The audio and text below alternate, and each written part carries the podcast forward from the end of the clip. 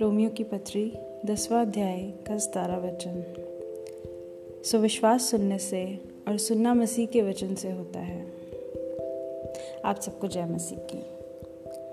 मैं आप सबसे रिक्वेस्ट करना चाहती हूँ कि आप आए मेरे साथ जुड़े। हम हफ़्ते में तीन दिन इकट्ठे होंगे और मिलकर बाइबल अध्ययन करेंगे। हम सिर्फ़ बाइबल को पढ़ेंगे और अंत में हम प्रार्थना को भी कर सकते हैं।